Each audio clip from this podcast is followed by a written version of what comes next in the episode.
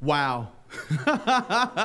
My goodness, worship. Was that not amazing today? Can we just give it up for the worship team and the media team and just everybody who's had a part in making today so special. Thank you to all the volunteers who have served and are serving. And I've got good news. Pastor Ivan already said it. Jesus is alive. Can we just give him a big hand clap of praise right now? Jesus is alive, and so we celebrate today. Let me kind of tell you what my philosophy is before we just dive in. So last Sunday was Palm Sunday, and the way that we like to handle that here at the Bridge, and me specifically, is I like to talk about the crucifixion. I like to talk about what Jesus did for us. And so last week we did that. We received communion together, and that was really a special time.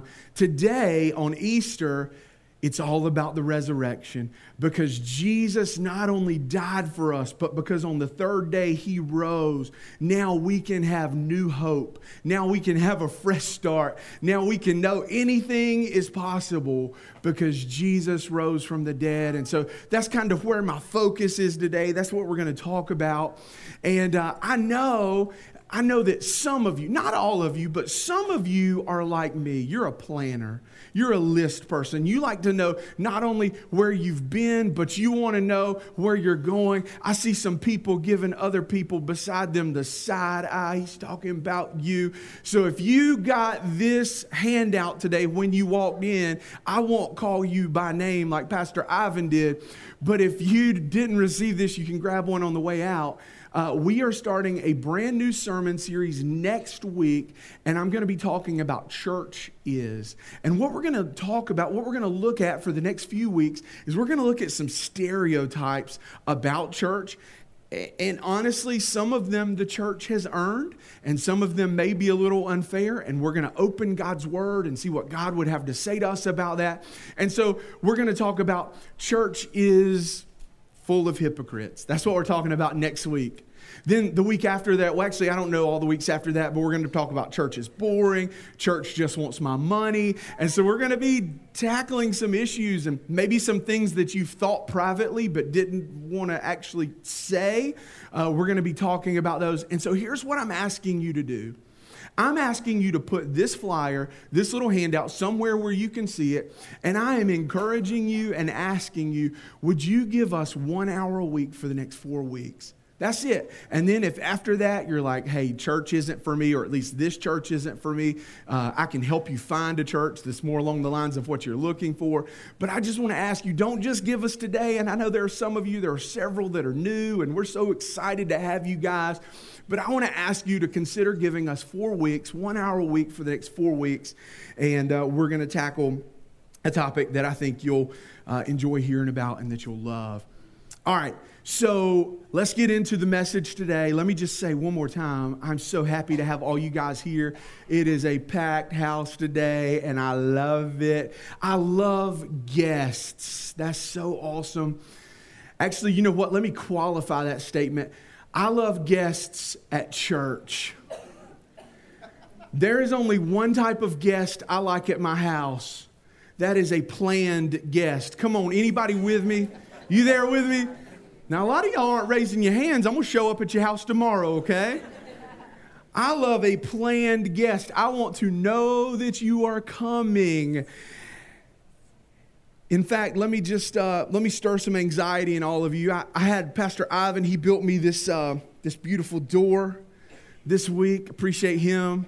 Appreciate all the hard work. I want you to pretend that this is your front door. Now, I hope your front door looks better than this, but just pretend that this is your front door, not the side door under the carport, not the garage door, not the one that all the family comes to, but this is your front door. Let me just stir some anxiety in all of you right now. Oh, no. It's a guess. Who is that? Now, 30 years ago, it was so much different than it is today. 30 years ago, I remember being a kid, there was a knock on the door. That was a happy moment in your home. Everybody got up. The kids would run to the door. It was such an exciting time, and you had to wait for your parents though. You didn't open the door, but your parents you would open the door, and it was just such an awesome time. People are here. And then you would open the door, and it didn't matter who it was, if it was grandma or if it was a traveling salesperson, you had a name for the person that was there. We've got company. I mean, it was just such an exciting thing. There is somebody here. And you would bring them in. And I don't know if your house was like this, but let me just tell you how the Price household rolled back in the day. We would offer you a glass of tea or a cup of coffee or something along those lines. There would be some type of beverage offered, and you would sit down for a while. And then anytime the first out reference was made, you know what I'm saying? A person would say, well, it's getting late. Or they would say, well, I didn't mean to bother you guys. Anytime somebody made an out reference, my parents would immediately say, well, now you just got here. Now don't rush off. And anybody, your grandma has ever said that to you? Yeah, there's some grandma. Now don't rush off, baby. You just got here. And so it was a little bit different back in the day when guests would come. But now what happens? If there's a knock at the door, what do we do? Shh. Yeah. We hide. Shh, get down. Baby, did you order pizza? What are people doing here? And you're silencing the kids, and you're trying to pretend like you're not home, because nobody just shows up at someone's house and just rings the doorbell anymore. We don't even do that. If anything, we call from the driveway like a civilized human being. Hey, I'm here. Is it safe to approach? Why do we do that? Because this is the South, and people are armed to the teeth. That doesn't even make any sense. How can you be armed to the... I don't know how that works, but that is the saying, you are armed to the teeth. And so I was sharing with Pastor Ryan, who's at our Goldsboro location. I was sharing with him some of my thoughts and saying, man, what do you think? Does this kind of fit in with where we're going that day? And he told me a story. It's so funny. He said, in my last church, I showed up at this guy's house, and I had brought an intern. There was a younger guy in the church who was shadowing me, and we came. And we'd come to do a pastoral care visit. And he said there was kind of a gate far off, and you had to kind of walk down. Anyway, as they're approaching the house, he looks over, and there is a green dot on his buddy's chest. And he's like, hey, it's Pastor Ryan.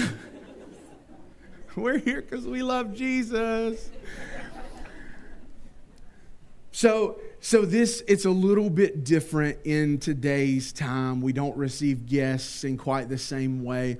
Now, I know all of you guys know that. That's why you laughed. That's why we had a good time with that. Let me tell you who doesn't know this. Some of my family. Some of my family doesn't know this. And normally it's not a big deal, but about 4 years ago, my oldest son, Mason, he's an infant. And he's in that stage where every couple of hours he's waking up, wanting something to eat, wanting a bottle, that kind of thing. And my wife, God bless her, she's amazing. All you moms out there, we're getting ready to celebrate y'all in a couple of weeks, but you guys are awesome. And so she is back at work. Her maternity leave had ended. She's back at work. She's nursing. She's doing all that stuff. She fed him. She put him down. And she looks at me, and it's about 7:30, 7:45 at night. And she says, babe, I'm so worn out. I'm going to bed. And so she goes to lay down. I said, hey, we're good. She's going to be back up in a couple hours anyway.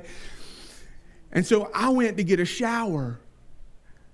Folks, I'm telling you, no sooner than I had gotten in the shower and gotten wet head to toe, I hear a knock at the door. And not just any knock, I immediately go into panic. Oh my goodness, who's here? who's beating on my door. Something's got to be wrong. Something's, not right. And so I'm getting out of the shower as quickly as I can for a couple reasons. One, because if there's something wrong, I want to know it. And number two, you guys have heard that saying, hell hath no fury like.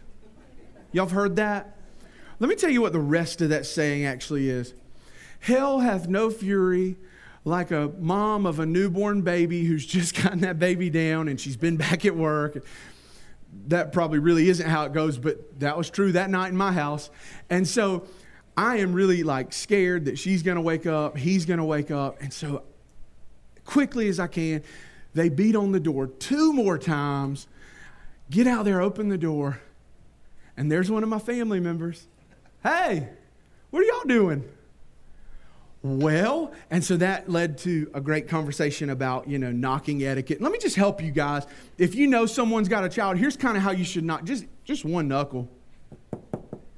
And then you can progressively get louder. So that maybe that'll help you. Anyway, here, I'm not even going to tell you who the family member was because I want to protect the guilty. But here's why I share that with you. God talks about in His Word, in Scripture, God talks about His desire to have a relationship with you. And as He does that, He likens it to something that we all understand so well. He likens it to someone knocking on a door. Here's what He says. It's in Revelation chapter 3, verse 20. It says, "Here I am, I stand at the door and knock. If anyone hears my voice and opens the door, I will come in and eat with that person and they with me." Isn't that amazing? I mean, just stop and think about that for a moment. That God, the God who created the earth and everything in it and on it, the God who created the solar system and the galaxy, the God who created all of the little details that you can't even see without a microscope. The God who created all of that, the all-knowing, ever-present, all-powerful God says, "Behold, I stand at the door and knock." That God is knocking at our door and He is on the other side feeling the sting of a broken relationship. He knows what it's like to have something that He wants that He doesn't have, because He wants a relationship with each and every one of you. And so He says, "Behold, I stand at the door and knock." And so what I want to do today is I want to tell you as simply as I know how to have a relationship with God. How do you have a relationship with this God that I just described, all-powerful, all-knowing, ever? How do we as mere humans have that relationship with God? And my goal today is really to take the cookies and put them on the bottom shelf so that everybody can have one, whether you've been in church all your life or this is your very first Sunday attending any kind of church service. I want to make this hopefully as simple as I know how. So let's jump right into it. Number one, God loves you and He wants to have a relationship with you. God loves you and He wants to have a relationship. That's the first thing you need to understand. That it's not just certain people that God knocks on their doors. It's not just the elite. It's not just the people who do 100 hours of community service or more. It's not. God stands at every one of our doors and knocks. There's a scripture, you guys know it, even if you've never been in church. It's John 3:16. Here's what it says. "For God so loved the world that He gave His one and only Son, that whoever believes in Him shall not perish but have eternal life." God loved the world. The world, everybody, all of humanity past, all of humanity present, and all of humanity future. He loved all of us so much that He sent His one and only Son. And I love that next word, that whoever would open the door, whoever would choose to have a relationship with him, it's not like you're opening the door and you're hoping he's there. He's chosen you, and the question is, will you choose him back? So this is for everybody. But the second thing we need to understand is our relationship with God has been broken by sin. It's been broken by sin. Adam and Eve, at the very front of the book in Genesis, they're in the Garden of Eden.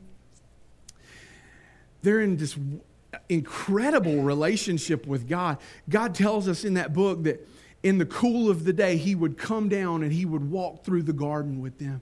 And he would talk to them face to face. God would come down and have this just intimate relationship with them. And at that time, in the Garden of Eden, there was one rule. They didn't even need 10 commandments. They didn't need a bunch of laws, a bunch of rules. There was one rule.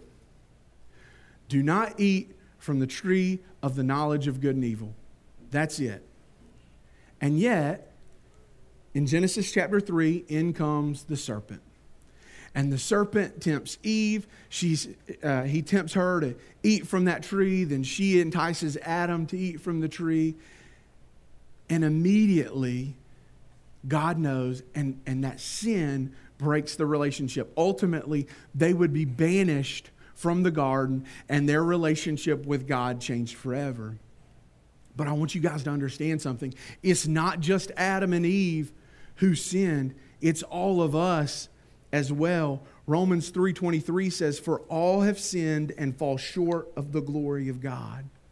Ephesians 2:1, "You were dead through trespasses and sins." It's not just my sin. It's not just Adam and Eve's sin. It's all of our sins, and our sins have broken the relationship, and they've introduced death into the relationship with God. But God knew that would happen, and he loved us so much that he didn't let that stay the case. He brought about a solution for our problem. Number three, God provided a solution for our broken relationship, and his name is Jesus. It's Jesus. He sent his Son. 1 Peter 2:22 through 24, "He committed no sin, and no deceit was found in his mouth." They're talking about Jesus here. Read this next part with me. "He himself bore our sins in his body." When Jesus was on that cross, you need to understand, all of Andrew's sin was on Jesus. All of your sin, all of humanity's sin, God picked it up, took the burden of that sin off of humanity, and put it on Jesus. And when Jesus died on that cross, all of our sin was on him. Why did he do it? So that we might die to sins and live for righteousness. We don't have to die in our sins. Our situation is not without hope. Now we can live for righteousness. We can have a life that, quite frankly, we didn't deserve, because Jesus took all of our sin and all of our shame and all of our suffering on him. And because he did that, now we can live for righteousness. Now we can have hope. Now we can have abundant life here on earth, and we can have eternal life with God in heaven. I want to show you what Paul said to the church at Corinth.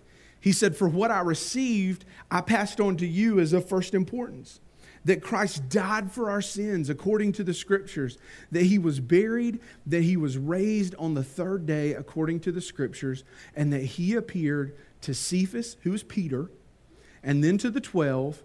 After that," so he appeared to the 12 disciples, 12 apostles, same thing. "After that, he appeared to more than 500 brothers at once." And notice this next part, so important. "Most of whom are still living, though some have fallen asleep." Why did Paul make sure to tell the church at Corinth that? Because if Jesus had just died for our sins, okay, there's a lot of people who claim to be God and died. The thing that makes Jesus so unique is that he didn't stay dead. that on the third day he rose again, and that had never happened before. And so all of Christianity, all of our faith hinges on that. If Jesus did not rise from the dead, then what we're doing here today is really of little consequence. But he did. And so Paul says, the reason you can know the resurrection is real, the reason you can know that this isn't a fake, that I'm not trying to pull the wool over your eyes, that I'm not trying to get one over on you, is because there were a lot of people who saw him and they're still alive. Go and ask them. Don't believe me. Don't take my word for it. Go and ask them. And so you might be sitting here saying, well, Pastor Andrew, there's nobody like that today. How can I know that Jesus really rose from the dead? So many proofs. Scripture tells us so many convincing proofs. Let me give you a few of them. The second one I want to show you is that historians in that day, they actually wrote about Jesus' life, his death, and his resurrection. Men who never followed Jesus and didn't even follow Jesus after he was resurrected. Two in particular, just historians. It would be like a newspaper writer in Mount Olive writing about news that's happening in Mount Olive. They were just recording the events of the day. They had nothing to gain and nothing to win by doing that. And yet, historians wrote about that. I'll tell you another one, and this is probably the most convincing one to me. When you look, after the upper room experience, you see the disciples in the four Gospels. And when you see them, when Jesus is going through the series of illegal trials, when Jesus is being punished and beaten, and when Jesus is hanging on the cross, they're a bunch of cowards. They've run off, they've scattered, they've denied Jesus. They're scared to death. Here's this guy, our teacher, our rabbi, this guy who we thought was God. We've been following him for 3 years. We thought he was going to be a king. And even though Jesus had told them what to expect, they still didn't understand fully. And so these disciples, they're a bunch of sissies. And then Jesus rises. On the third day he rose and he appeared to them. And this same group of guys, the same group, they go out and they start the church. They go out and they write the New Testament. They go out and they witness and they start churches and they do all these amazing things to propel the church forward under threat of their own life. And actually, every single apostle died a martyr's death. Ladies and gentlemen, you don't die for a lie. The only reason that those men were willing to give it all, they were all in, they were going to give it all, even if it meant their life, under fear of persecution, under fear of death, and ultimately they would give their life because they had seen a resurrected Jesus, and it changed everything. And so they went out emboldened. They went out powerful. And they changed the course of history. I want to ask Nicole to come up and play. In his resurrection, I'm getting her to play because I sound better when she's up here. And even if that's not true, the stage looks better when she's up here.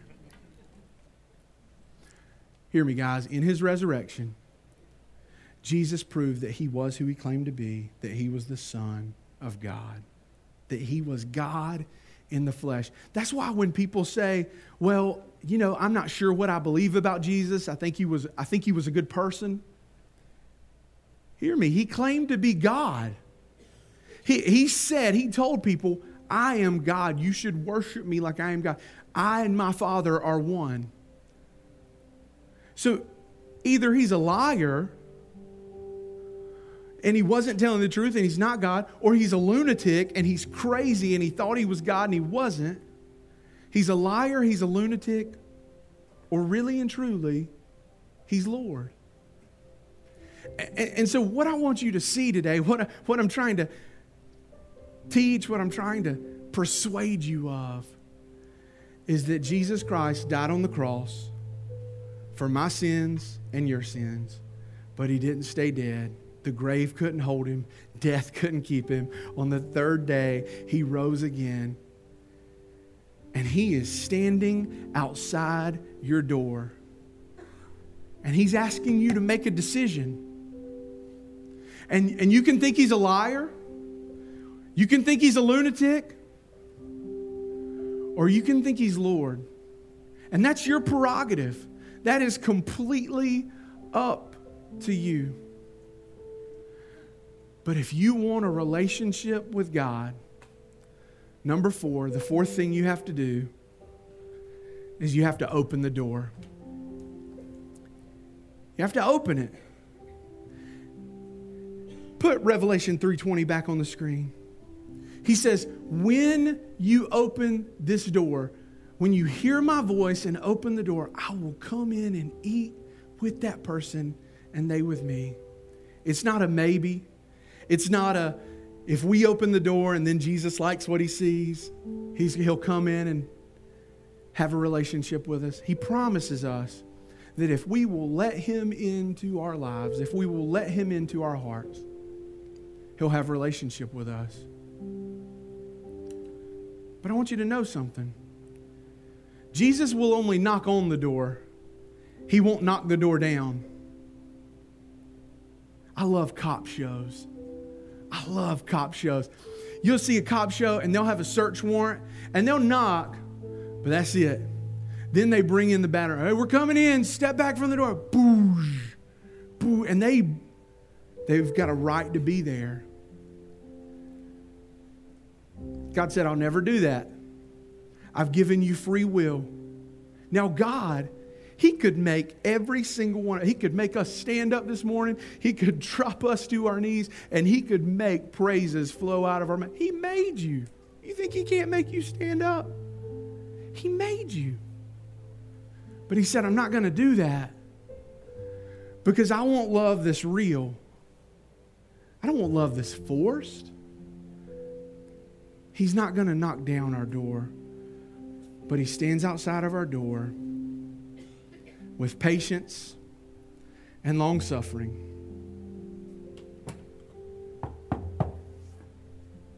And he knocks. And I believe there are some of you here today, and you know it. In your spirit, you know that God is knocking on your door. I'm asking you to answer. Open the door, let him in. I know that for some of us, the reason why we are hesitant to make this decision about Jesus is the same reason we hide whenever people come to our house. Because when there's a knock at my door, I am immediately aware of things I wasn't aware of just 5 seconds earlier. The kids' toys are strode everywhere. There's dirty dishes. The clothes are folded, but they're not put away. We're not ready for guests. And for some of you, you're thinking, dude, I'm not. You listen to me. You don't clean up and come to Jesus. You come to Jesus and he will help you clean up. He'll help you be the person you want to be. He'll help you straighten up the affairs of your life. So I'm asking you today to open that door. What does that look like? All you have to do is say, Jesus, I'm a sinner. I believe that you died on that cross for me, and I believe that you rose on the third day, and I'm asking you to come live in my heart. And when we do that, we are opening up the door for him. I'll say one more thing and I'll be done. There's a place in our country called Death Valley. Death Valley, it's located in California. I got a picture I'll show you. It is exactly like it sounds. It is full of death. That nothing lives there, nothing. They've got signs up when you're about to enter because they want you to know you don't just want to wander into Death Valley. It will not bode well for you. As a matter of fact, Death Valley is so unforgiving The hottest temperature ever recorded on the face of the earth anywhere was recorded in Death Valley in 1913. It's full of death. But in December of 2004, something strange happened. Something amazing happened. And that is Death Valley in the month of December in the year 2004 received 7 inches of rain.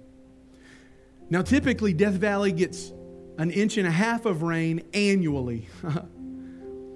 But in this 1 month, they got 7 inches of rain all at one time. Well, the next day, nothing happened. It still looked like that.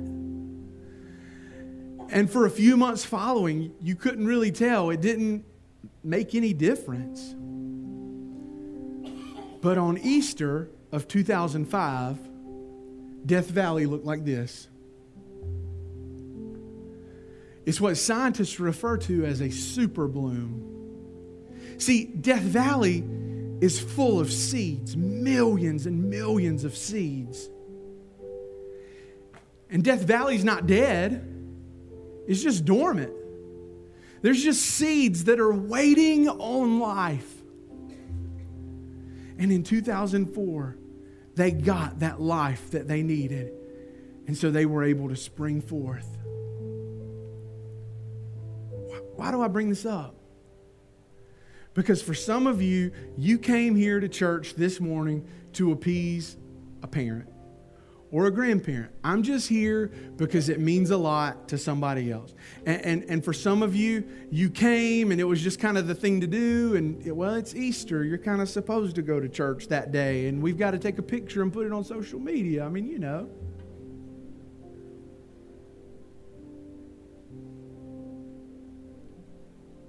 And there are areas of your life that are dead. You look at your marriage. You're mourning the loss of a loved one. There's a career field that seems like a dead end, and you've been in too long, and now you can't gotta wait on retirement. And you're struggling to find your purpose. Whatever it is, you look around, and it looks like that first picture. I'm here to tell you that your situation's not dead. It's just dormant. It's just dormant. On the other side of this door is life. Will you let Jesus in? As a matter of fact, this passage, Revelation chapter 3, verse 20, we really view this as an evangelistic passage, and that's kind of how I'm preaching it today, But God wrote this to the church in Laodicea. And the thing he tells us about the church in Laodicea just a couple verses earlier, he says, you're not hot, you're not cold, you're just lukewarm. And so I want to spew you out of my mouth. I wish that you were hot. I wish that you were cold. I wish that you would have the door completely open and be open to everything I want to do. Or I wish that you would just shut it in my face. But you've just kind of got me like this. And I can't come in. Don't be lukewarm. Behold, I stand at the door and knock. If any man will hear my voice and open the door, I will come in and sup with him and he with me. You can have a relationship with God this morning, right where you are. So with every head bowed and every eye closed, I want to tell you how. If you will just pray this prayer and mean it in your heart, you will be saved on this Easter 2019. So let's pray. God, thank you for sending your son, Jesus. I believe that he is God. I believe that he died on a cross and he bore all of my sin. And right now, I'm asking that you would forgive me of my sin. I'm opening the door. God, would you come in and have a relationship with me? I want to be saved. Help me live this decision out every day of my life. I pray it all in Jesus' name.